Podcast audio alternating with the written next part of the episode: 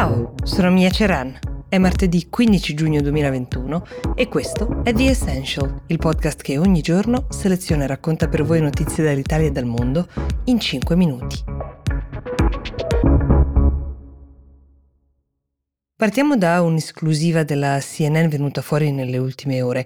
Eh, riguarda una potenziale perdita proveniente da un impianto nucleare cinese. La notizia ha origine dalla compagnia francese che ne è in parte proprietaria e che ne gestisce le attività, che avrebbe notificato una imminente minaccia radiologica, questo stando al racconto di alcuni ufficiali americani e a dei documenti che la CNN ha raccolto. E l'accusa più grave ancora è che le autorità cinesi per la sicurezza stanno alzando i limiti della soglia di accettabilità per il livello di radiazioni fuori da questo impianto. L'impianto si trova nella provincia del Guangdong, pur di evitare di chiuderlo, questo sempre stando a queste dichiarazioni della società francese coinvolta, la società si chiama Framatome, la reazione degli Stati Uniti per ora è molto controllata, molto contenuta, nel senso che si dice che la situazione in questo momento non costituisca un serio pericolo per i lavoratori dell'impianto né per la popolazione cinese che vive nelle vicinanze, però capite bene che è curiosa questa situazione in cui una società francese che è partner dei cinesi in questa operazione si rivolga al governo statunitense affinché il proprio partner prenda dei provvedimenti e questo scenario mette gli Stati Uniti in una posizione quantomeno difficile, soprattutto nel caso in cui la perdita dovesse aggravarsi e se dovessero esserci delle conseguenze. Ora, i francesi hanno contattato gli americani perché le regole di ingaggio pattuite con i partner cinesi prevedono che per l'appunto in caso di pericolo radiologico imminente ci si possa rivolgere ad una terza parte che ha le competenze tecniche per aggiustare il problema, in questo caso gli Stati Uniti. Però solo il governo cinese ha facoltà di arrestare l'impianto del tutto e quindi di contenere un'eventuale perdita e per ora non sta scegliendo di farlo e non sono in pochi a temere che non sia perché la situazione sia sotto controllo quanto perché non si vuole dare l'impressione che invece qualcosa stia sfuggendo di mano. Se invece le cose stessero veramente andando come secondo uh, i francesi lo scopriremo a breve. Allora, molti di voi ci hanno scritto per chiedere aggiornamenti su quel che sta accadendo in Myanmar. Noi ne abbiamo parlato nei mesi scorsi, da quando i militari hanno preso il potere, era febbraio 2021, ehm, sostenendo che il governo guidato dalla leader eh, Aung San Suu Kyi fosse nato su basi che diciamo, non rispecchiavano il volere popolare, cioè da elezioni truccate, un'accusa che abbiamo sentito anche in altri paesi.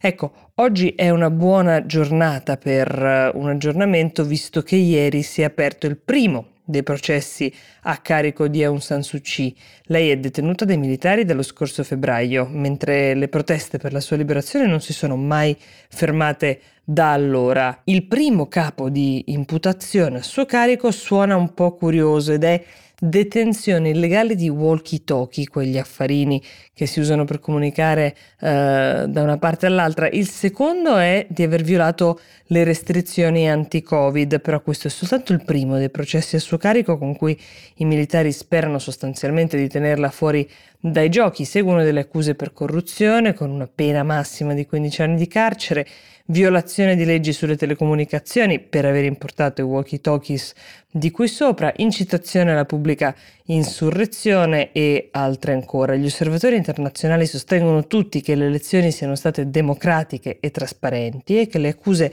contro Aung San Suu Kyi siano assolutamente artefatte con fini politici. C'è stata in questi mesi anche un'ampia repressione dei giornalisti nel paese, sia birmani che stranieri.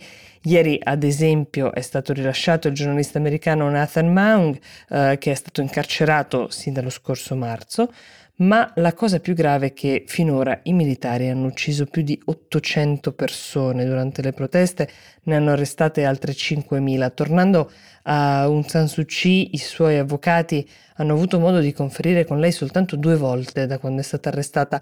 Il prossimo processo partirà il 15 di giugno, quello per sedizione, cioè per sommossa, e solo quell'accusa potrebbe costarle altri 14 anni di prigione.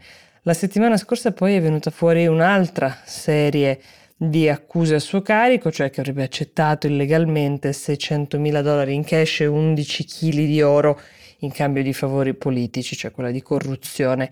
Tutte accuse che ovviamente i suoi avvocati respingono definendole politiche con il solo scopo di ledere la figura di questa donna di 75 anni, già premio Nobel per la pace, lo ricordiamo nel 1991. La parte che ci manca ancora da vedere e analizzare è l'eventuale intervento della comunità internazionale che potrebbe cambiare qualcosa.